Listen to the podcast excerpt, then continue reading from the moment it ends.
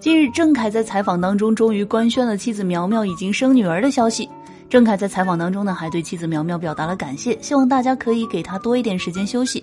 可以看到，郑恺真的是一个会疼爱妻子的好丈夫。那接着呢，郑恺还笑称，未来真的要努力开始养家糊口了，为了自己的妻儿，要更加努力的赚钱。说话期间呢，郑恺忍不住笑了起来。看到他灿烂的笑容，就可以感受到他初为人父的喜悦。那有网友呢调侃郑恺，自从和苗苗结婚以后，体型上都发福了不少。那由此呢，也能够看出结婚之后的郑恺应该是很幸福美满的，才会有这么明显的幸福肥吧。总之呢，祝福他们一家三口了。